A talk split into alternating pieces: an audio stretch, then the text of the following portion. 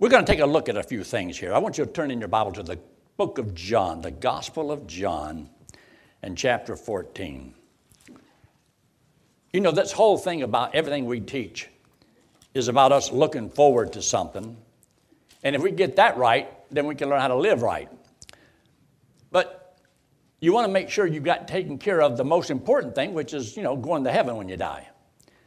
And uh, a lot of people living their whole lives and they haven't taken care of the most important thing of all. Because you can die at any moment. And if you haven't taken care of where you're going to spend eternity, you're waiting a little long.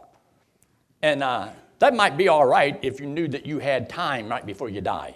You know, if I knew I had about five minutes right before I die, that I got five minutes to make it right. Well, that would be pretty good for everybody, wouldn't it? Everybody just wait till you get that last five minutes and then take care of everything. But what if you get senile? Wouldn't that be terrible? You know, you don't even know who you are. and that's possible. Then what if we get killed in Iraq? You know, or something serious happened and you didn't get it taken. And for all eternity, you have to think about neglecting the most wonderful thing in all the world, and that is being able to go there. So in the book of John, in chapter 14, I want you to look at this.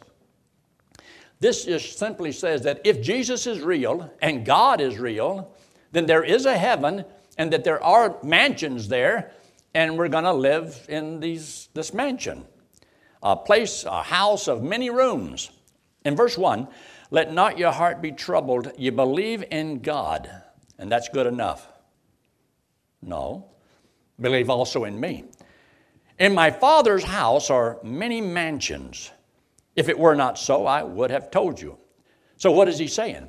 It's true, it's real, and if he can't lie, then he just told the truth.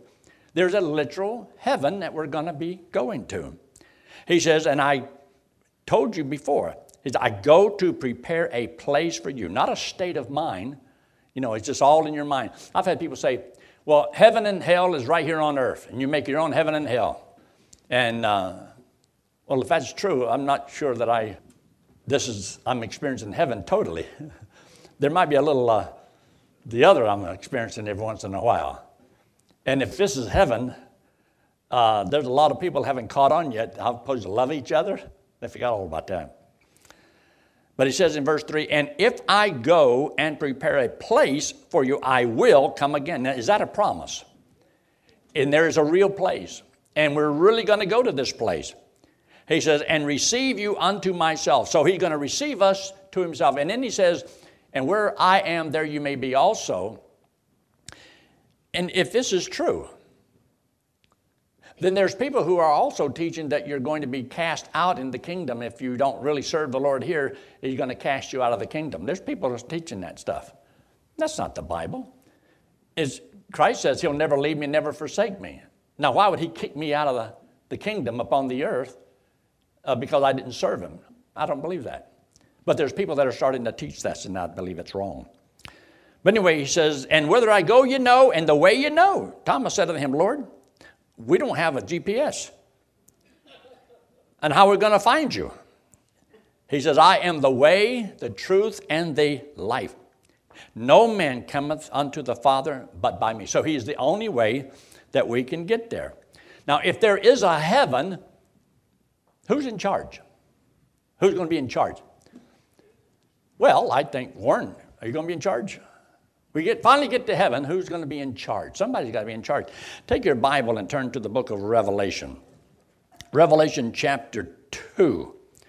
Revelation chapter 2. Revelation 2 and verse 27. We know that there is going to be somebody who is going to rule during this period of time and the kingdom upon the earth.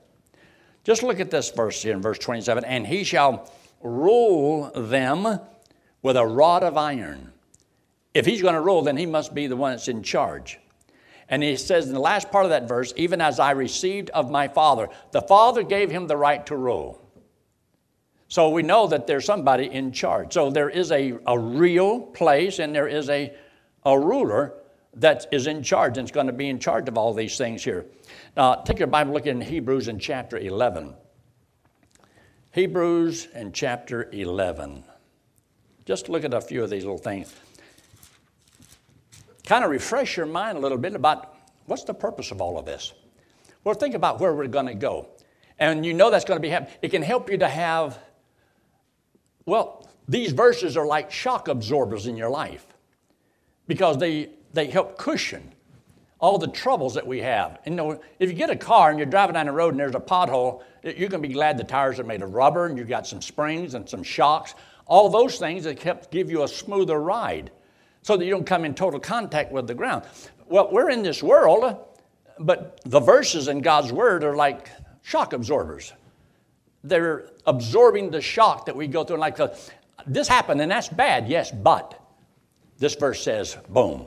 And this verse says, and you comfort one another with these words. That's what he says in the book of First Thessalonians in chapter um, 4 and verse 18 when he says, comfort one another with these words. The words of God are supposed to bring comfort. Now, there's things in this life I can't change. I can't make people do anything. I can't stop a lot of the circumstances. All I can be in charge of is um, me. And how do I govern my thoughts? What kind of an attitude do I have? As you live your Christian life, you'll find out there's going to be things that are going to go contrary to you. And so all kinds of things are going to happen.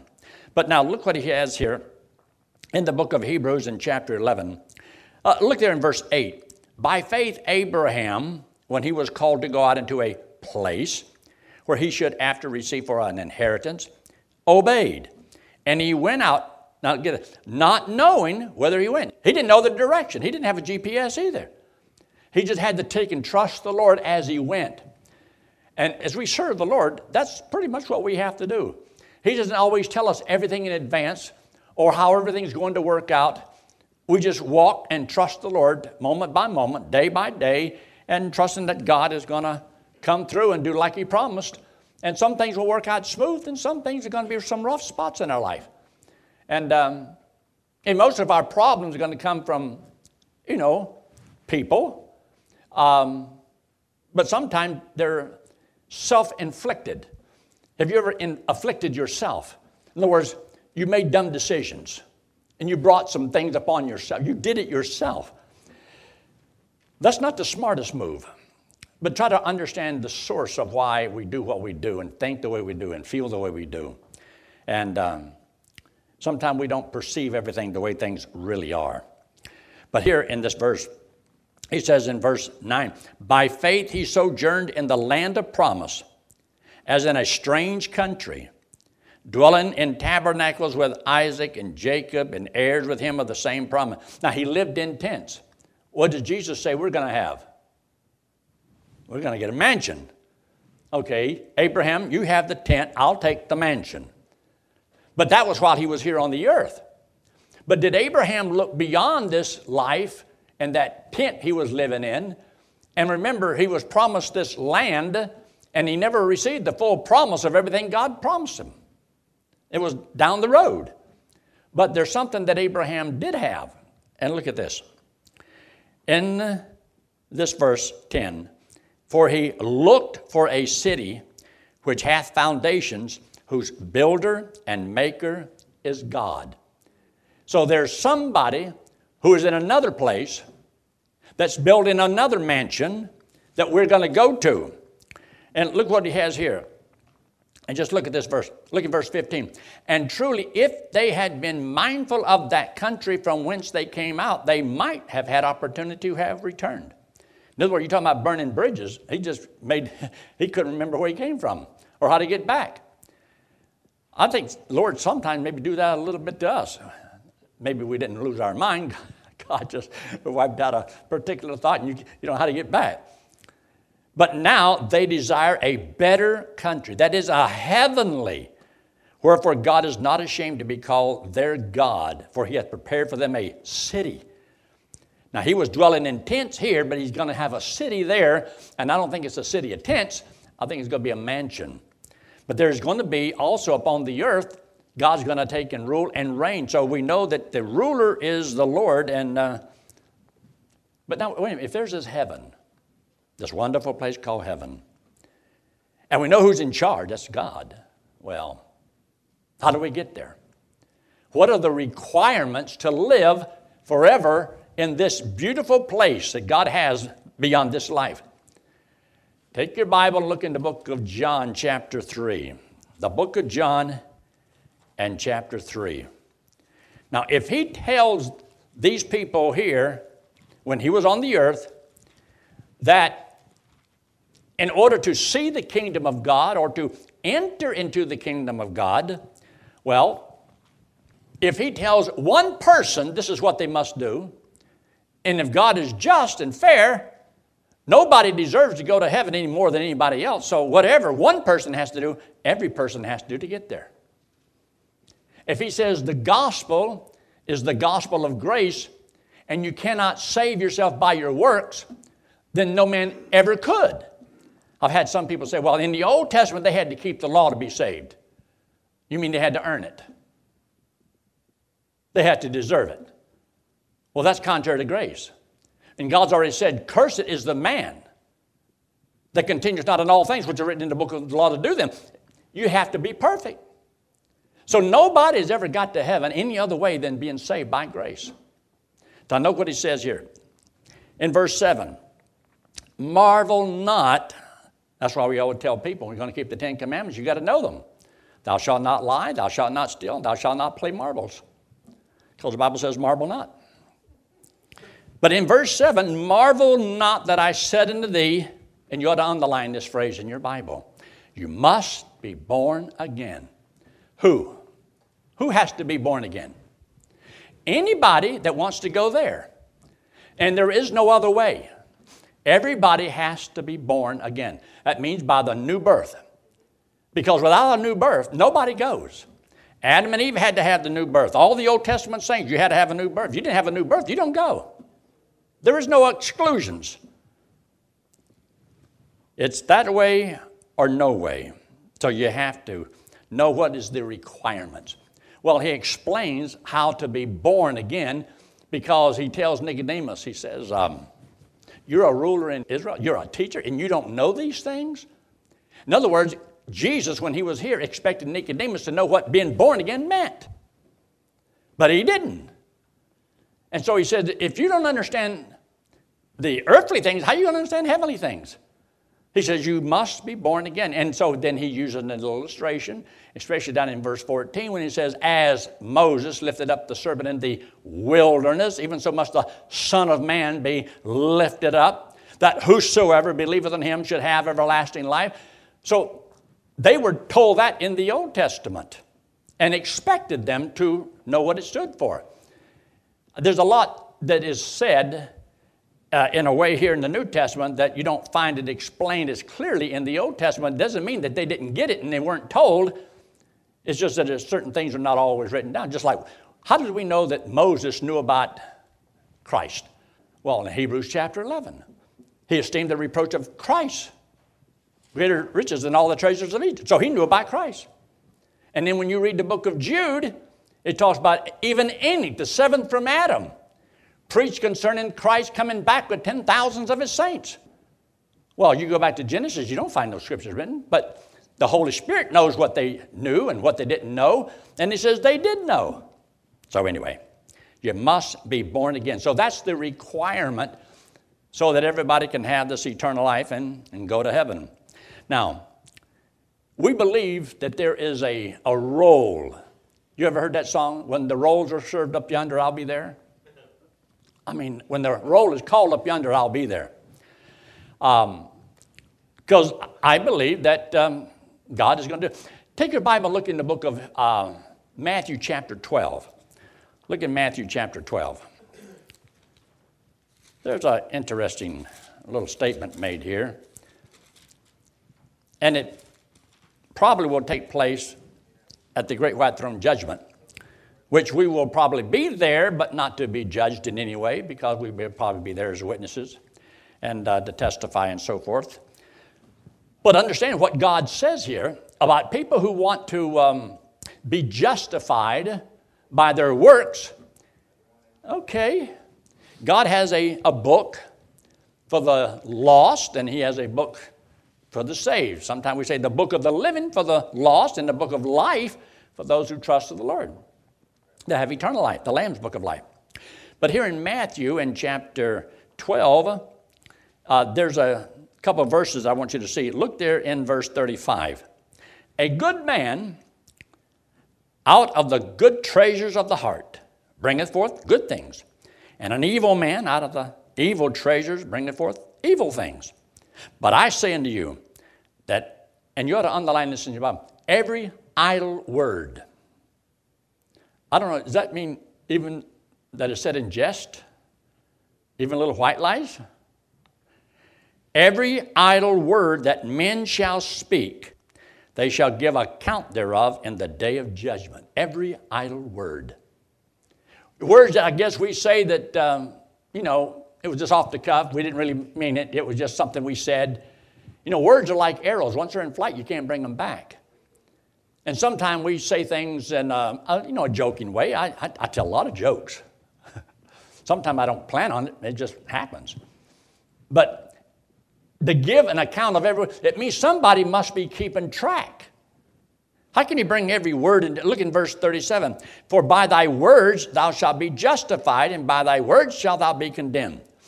So, in other words, at the great white throne judgment, when the lost are judged, I'm glad that we've already trusted Christ as Savior. We're not going to be condemned and so forth, because once you trusted Christ, you have eternal life. You're going to heaven. You've been forgiven. But there's going to be people going to have to give account of every word because you know, they didn't trust the Lord because, well, I'm good enough. And God's going to show by their words, their thoughts, their deeds, uh, you didn't qualify. You did not meet the requirements of perfection, so you don't get to go. And so I think it's very important to keep that in mind. Take your Bible and look there in the book of Revelation, chapter 20. Revelation in chapter 20. And we'll just start there in verse 12. Well, we start in verse 11 because it lets you know where we are. And I saw a great white throne, and him that sat on it, from whose face the earth and the heavens fled away, and there was found no place for them. In other words, hell was made for the devil and his angels. And they didn't trust the Lord, so they can't go to heaven. So they go into a place where the devil and the, see there in verse 10? The devil that deceiveth them was cast into the lake of fire and brimstone where the beast and the false prophet are. Now, the beast and the false prophet has already been there for a thousand years because that, that was at the beginning of the, the uh, millennium and shall be tormented day and night forever and ever. So that's where the devil is. The devil, his angels, the beast, false prophet, and those who have never trusted the Lord. And we know that they are going to be cast into the lake of fire. Look at verse 15. And whosoever was not found written in the book of life, the Lamb's book of life, where he says you must be born again. Okay, they weren't. Was cast into the lake of fire. Well, who's already in the lake of fire? The devil, the beast, the false prophet. And now, all the lost people for all eternity who never trust the Lord, this is where they're going to be. So he says here, in verse 12. And I saw the dead, small and great, stand before God.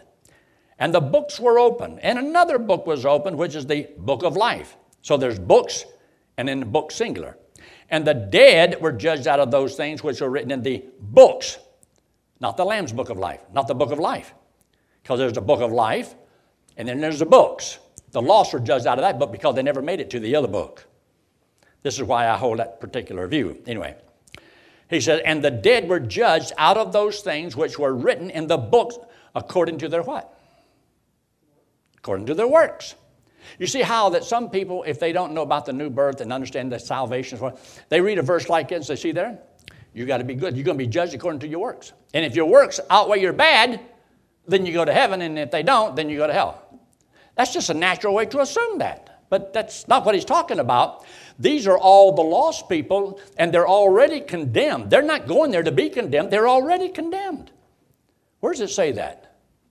Christ came to condemn the world, but to save them, because they are already condemned.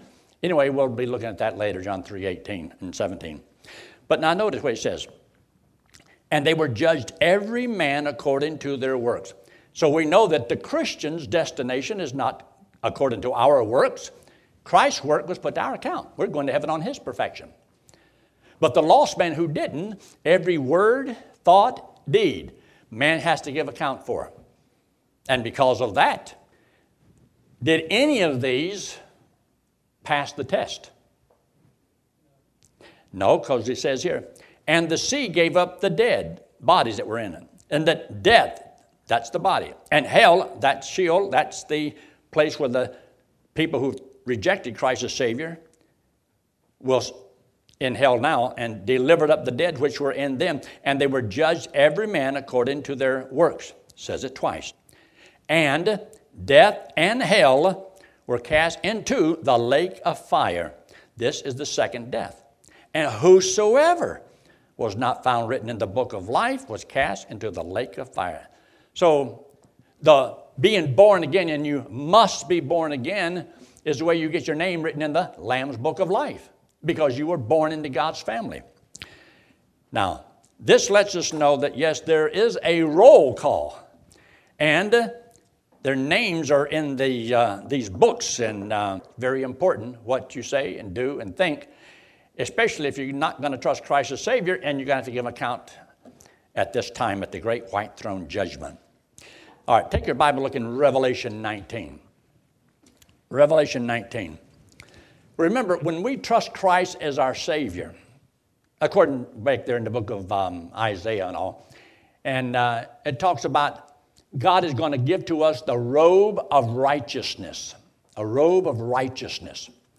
Now, this robe of righteousness is where God gives to us His righteousness, and when God looks at us, He doesn't see us, He sees the robe of righteousness that was Christ.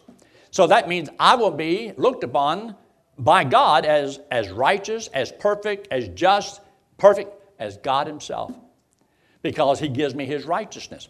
That's what He does when you trust Christ as your Savior. See, He took our sins and He gives us His righteousness when you believe. He doesn't give you His righteousness just because He made a payment for your sins.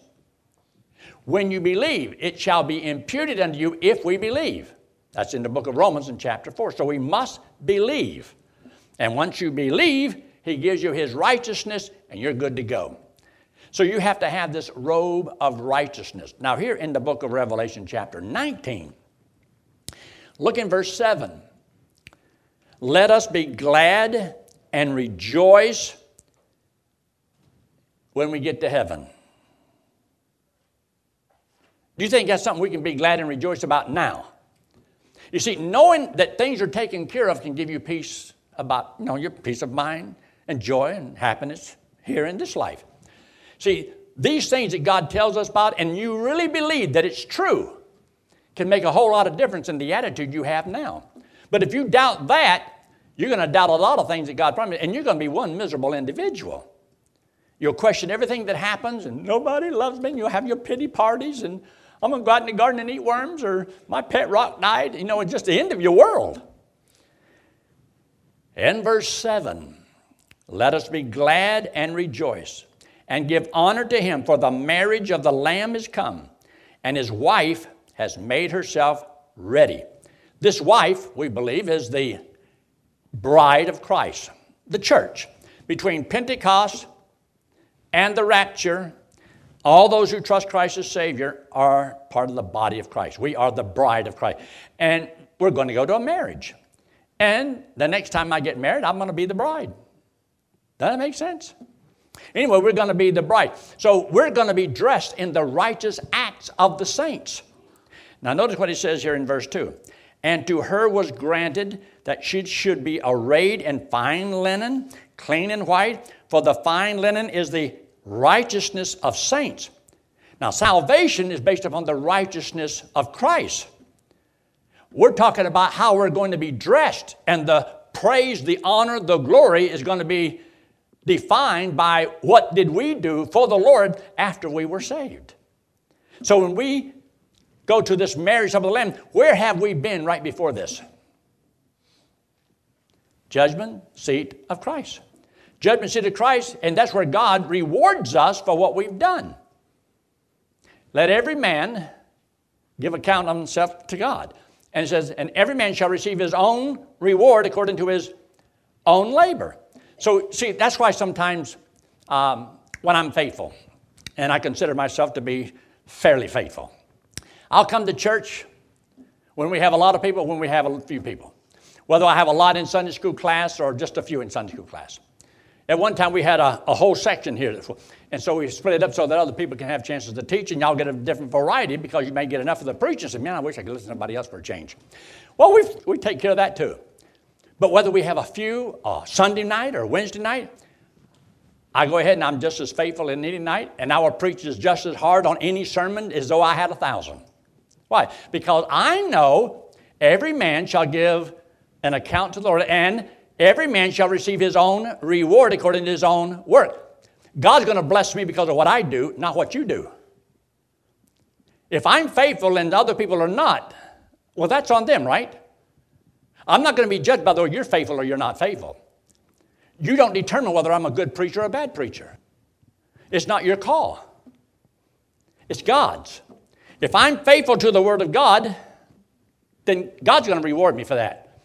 So I don't worry about people's opinions. I, will hope everybody likes me. I mean, everybody wants to be liked. But I know that my standing is because of what Christ did, and I know that my rewards are because of what I did. And if I do what is right, let's say, for example, I do you really wrong. I'm really bad. I'm a mean old preacher and I did you wrong. But if you do right, God's still going to reward you. I'm going to suffer the loss of what I could have had. So nobody here makes all the perfect decisions. We always, well, we hurt, we offend, and things like that. Why do you think God says love one another, forgiving one another? Why? Because everybody wrongs one another. If we didn't wrong each other, we wouldn't have to worry about it. But we do, don't we? Now, if everything was perfect down here, we wouldn't need to go to heaven. We already got it. But it ain't right down here. And one day we're going to be with the Lord in heaven. So God says that we're going to stand at the judgment seat of Christ and we're going to be dressed in the righteousness of the saints. In other words, you're getting ready to go to the marriage. And every one of us are going to be decked out. And I don't know how God's going to do it, whether or not we are as the stars of heaven, different in glory and the rewards is based upon the praise, the honor, and glory that God gives to each one of us. I don't know how He's going to do it. I've often studied the crowns. You know, there's different crowns in the Bible. I only got one head. How many crowns am I going to wear? Does He stack them up? I mean, do I have them, you know, around my neck? What all these rewards is something I got to carry? Do I need a wheelbarrow when I get up there, or you know, a a U-Haul so I can take it to my mansion, or I just go into my mansion and there they all are? You know, I don't know and don't care. Let God take care of the details. And I used to sing a little song when I was a kid, and I had no clue what it meant. Lord, build me just a cabin in the corner of glory land. And I forgot the rest of it. Lord, build me a cabin in the corner of glory land. Well, now that I know the Bible, I want a, I want a mansion on Hallelujah Avenue. I mean, I want to be front and center. But I guess everybody would like to have that. But we're going to stand before the Lord. So there is this righteousness that we need to have before the Lord. So we're going to have a robe. Going to have a robe. Now, when should you make your reservation? When should you make this reservation? Day before you die. You know, by trusting the Lord early, you get more chances to serve the Lord and get more rewards. Don't that make sense? But also, you got more time to mess up. I'm not sure which way it is. Trust the Lord, and boom, I'm out of here. But then I didn't have a chance to serve the Lord. So God is merciful to us and giving us grace, and it's all at the same time. Did you realize just living for the Lord in this period of time upon the earth? That's grace. What did I do to deserve it? This opportunity of life, I'm living by grace. I don't deserve any of it. But God has given to me, and this is why Paul says, God's grace that was bestowed upon me was not bestowed upon me in vain. He said, I labored more abundantly than they all. In other words, I worked and I did what God wanted me to because I did not want God to give me this grace and then me waste it. Give me this life and then throw it all away. Because we know we're going to live past this life and that day is coming. So that's why that is so important. All right, turning your Bible to the book of 1 Peter. To your left, just a couple pages, to 1 Peter. And we've often said this that whenever you get saved, you're getting saved from something, to something, from hell to heaven, and that's what salvation is. You're being saved from the flames of hell to heaven. So when I get saved, I should know I'm not going to hell, and I should know I'm going to heaven. Or if you don't know the answer to those two, then how do you know you're saved? What does saved mean? Saved has a meaning to it. So look what he says here in verse 3. In verse 3, chapter 1 Blessed be the God and Father of our Lord Jesus Christ, which according to his abundant mercy hath begotten us again. Hath begotten us again. It's like I was alive in the flesh, I died, and I'm alive again by the new birth. So Christ's death was put to my count as though I died. So I was alive and I died, and now I'm alive again, but I'm alive spiritually and I have eternal life. I have been born again. That's why in 1 Peter he talks about that. Let's look there in chapter 1 and verse 23. Being born again. Not of corruptible seed, but of incorruptible by the word of God, which liveth and abideth forever. So you were born into God's family by the new birth. That's what you did. So in verse 3 there, when he says, hath begotten us again unto a lively hope or a living hope by the resurrection of Jesus Christ from the dead. We know that hope that we have in the Lord is true because Jesus came back from the dead. Remember, I just preached a sermon not long ago on about the, the reasons for the resurrection and the value that it has for the Christian life. That's how we know it's true because a man came back from the dead. And if he can come back from the dead, he has more power than I got. Now, look what he says there in verse 4 To an inheritance incorruptible, undefiled, that fadeth not away. And here's my reservation reserved in heaven for you. Now, why would God make a reservation for me if He already knows I'm not going to show up? He knows I'm going to be there. I've got a reservation. Jesus is my ticket, it's already been punched. His scars is the proof of payment. He is my receipt. He came back from the dead. And he is my, the only reason I know I'm going to heaven is because I've got my reservation. I've got my ticket. And he said he'd never leave me and never forsake me. I have eternal life. I'm going to heaven when I die. And so, when should you make sure of this reservation? Behold, now is the day of salvation. Now is the accepted time. In other words, never count on tomorrow. That's why it's so important for every person to trust Christ as Savior as soon as possible. Because the sooner you trust Christ as Savior, the sooner you can, as a child of God, go to work for Him. And if you haven't trusted the Lord, you can't work for the Lord. You can do things, but you're not His child, and God's not going to reward you. So let's take a look at the Bible over there in the book of First Corinthians. First Corinthians and chapter 3. 1 Corinthians chapter 3. 1 Corinthians chapter 3, and notice what it has here. In verse 8, now he that planteth and he that watereth are one. You see, I may sow some seeds. Another child of God may come along and water what's already been sown. But it's God who gives the increase. It's God who saves the soul. The man who plants doesn't win the soul necessarily or give that life. That life that that person has has to come from the Lord. We just sow seeds. That's why I don't worry so much about, you know, that I witness to everybody in the whole world. No, no, just keep sowing seeds. That's why the radio ministry or the internet ministry and all the ministries we have, just keep sowing the seeds. We don't know what's going to grow. And I believe I've led people to the Lord that they were just ripe. But because somebody else had sown some seeds and tried to explain it and maybe gave them the gospel and they just didn't trust the Lord. And then there'll be people I will witness to and I can't make headway with them. Somebody else come along and, man, you ought to see, I talked to this person, they trust the Lord right about Well, and you never know what's going to happen. Just sow the seeds. And as he says in Isaiah 55, it will not return to me void. Believing and putting confidence in the Word of God. And just keep sowing the seeds. And God will reward us. See that verse? And every man, we can throw the women in there too shall receive his own reward according to his own labor. What you do, you're going to get rewarded for it. I've often wondered not, do I get any interest off of the other people that I've led to the Lord or still leading some others to the Lord? I thought that, that would be great. But then all of mine, if that's true, then I ought to get theirs. Yeah, but then the guy who led me to the Lord ought to get all of mine. Hey, wait a minute, I don't know if I like this idea or not.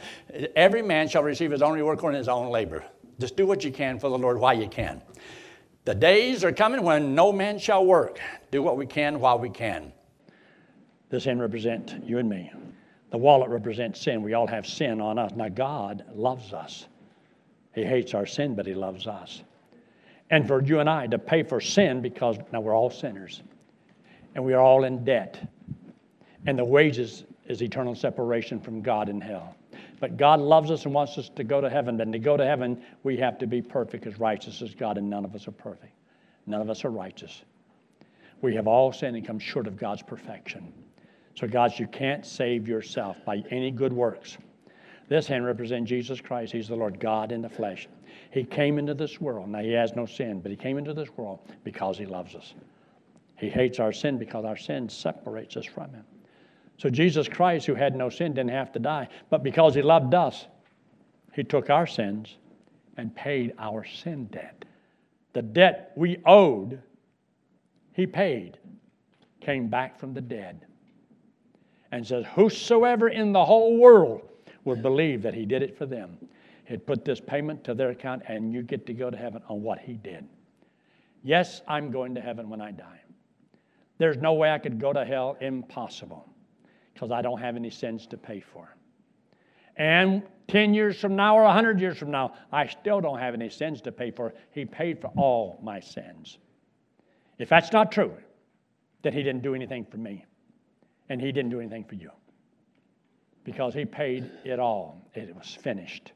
Whatever it takes to get you to heaven, he paid for it. The only thing he asked us to do was God so loved the world that he gave his only begotten Son.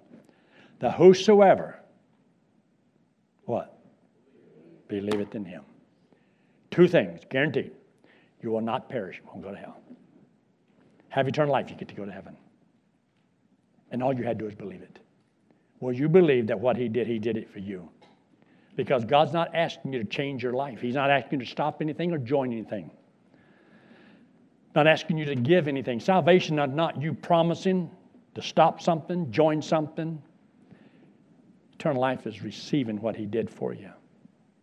And He loves you that much. Let's pray, shall we?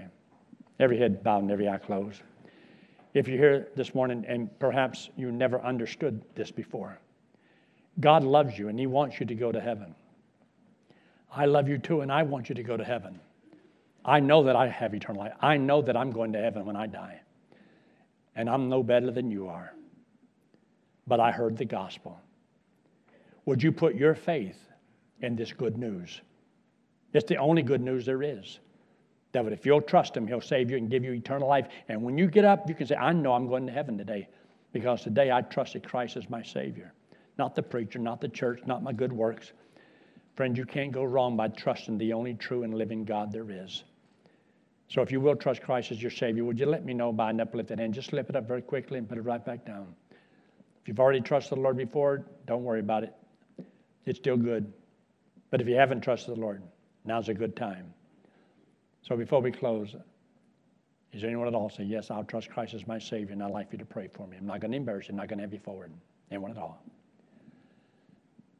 If you're watching by internet, right on the screen says, Yes, I'll trust Christ as my Savior. I pray that you will. Father, we thank you again for your blessings to us. Thank you for the opportunity you've given us to teach your word. And Father, we want people to understand just what you did. You paid for every sin, for everybody so that everyone can have eternal life by faith alone in what you did for them. So bless each one. In Christ's name we pray. Amen.